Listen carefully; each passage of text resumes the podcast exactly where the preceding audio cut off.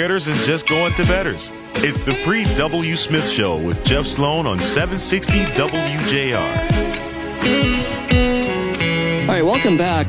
So, guys, when you or your children decide to go to college, there are, of course, a lot of options to choose from. And now, a new article just published in USA Today by education reporter Chris Quintana makes clear that if you choose to attend a for profit institution, you will likely be paying more than the various alternatives. Chris, welcome. Tell us about what you've found out.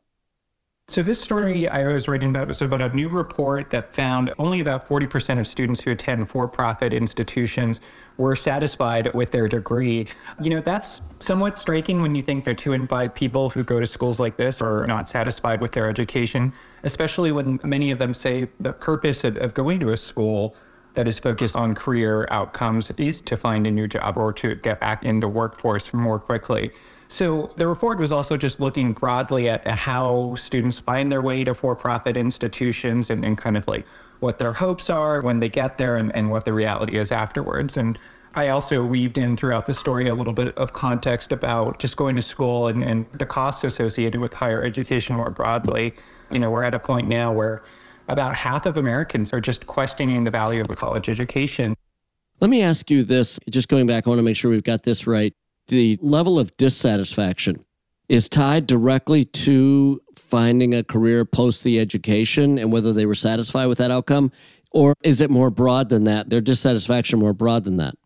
Yeah, I would say it's more broad than that. You know, the question that the survey asked was specifically, was the degree worth it, the time? Okay. You know, was it worth it? Um, uh-huh. And this is like time, resources, and, and, kind of whatever the student would think uh, kind of would apply to the effort that they put into the degree. So it was pretty evenly split there. In both cases, it was about 40% of folks who say the degree was well worth it or the degree was not worth it.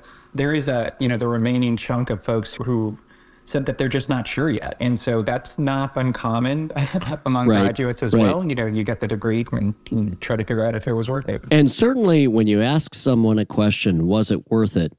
It's not only relative to the outcome, but it's relative to the cost as well. You have to weigh both those factors together. And so, while the outcome may be not dissimilar from other outcomes, maybe it is, maybe it isn't, but the fact is, choosing this path is expensive and more costly every year.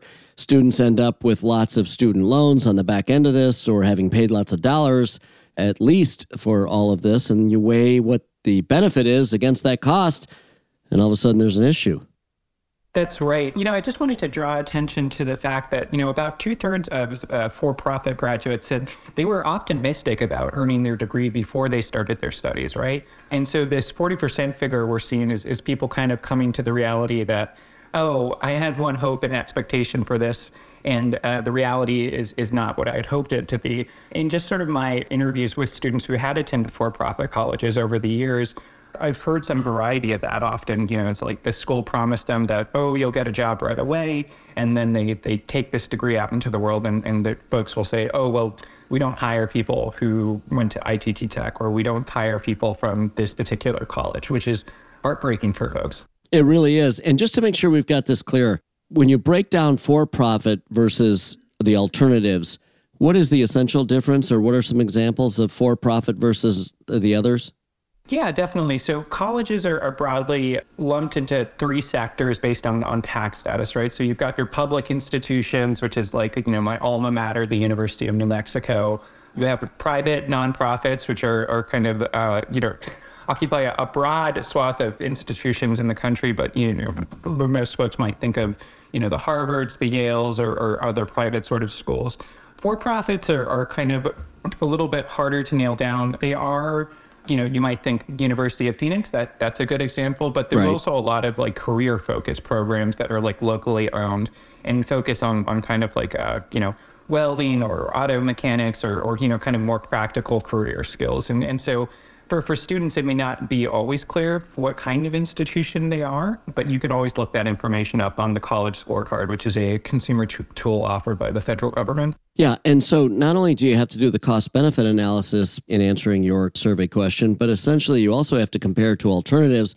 And going to one of the alternatives, the public institutions, for example, by comparison, it costs a lot more to go to these for profit universities, right?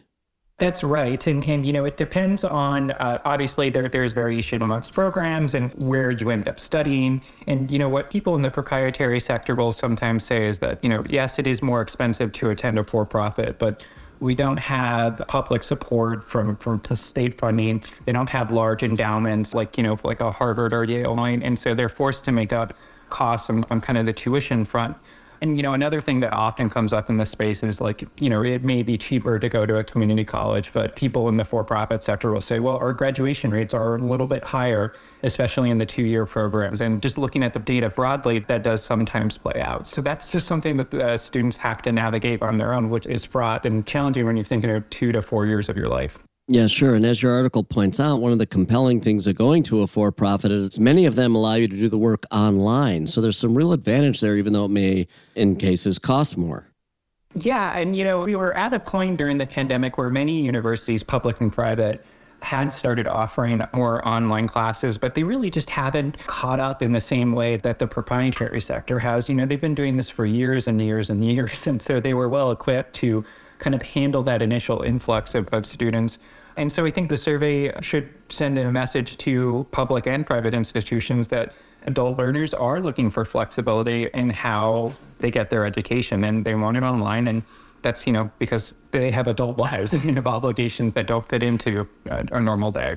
And let me just make sure, just, just as a point of clarification, only about half of students attending universities of any kind come out thinking that it was worth the cost. Is that right? Yeah, that info is coming from Public Agenda as well. And I, I, wrote about that last year. You know, Americans broadly are just questioning the value of a college education. And, you know, this is driven by the rising college costs, but also, you know, the increasing student debt load as well, right? And something that I, I like to point out to folks is, you know, if things were working as well as they should be, we wouldn't be in a place where we're canceling, uh, you know, where the president is trying to cancel millions and millions of dollars in student debt. Let me ask you this again, just for point of clarification. So, if half are not happy with the result on the back end of paying for and, and getting a college education, and 60%, if you will, are not happy with the public college education, does that mean the delta between the two is it's 10% more that don't I would be hesitant to, to say that exactly. This particular survey was focused on for profits. You know, there is other data about the question of about half is specifically focused on the question of is it worth it to go to college broadly? And, and that would apply to for profits, public to privates, and that kind of thing. All right, Chris Quintana, education reporter, USA Today. We appreciate you being on and breaking this story down for us. We're headed to a quick break. Back with more in a minute right here on The Paul W. Smith Show.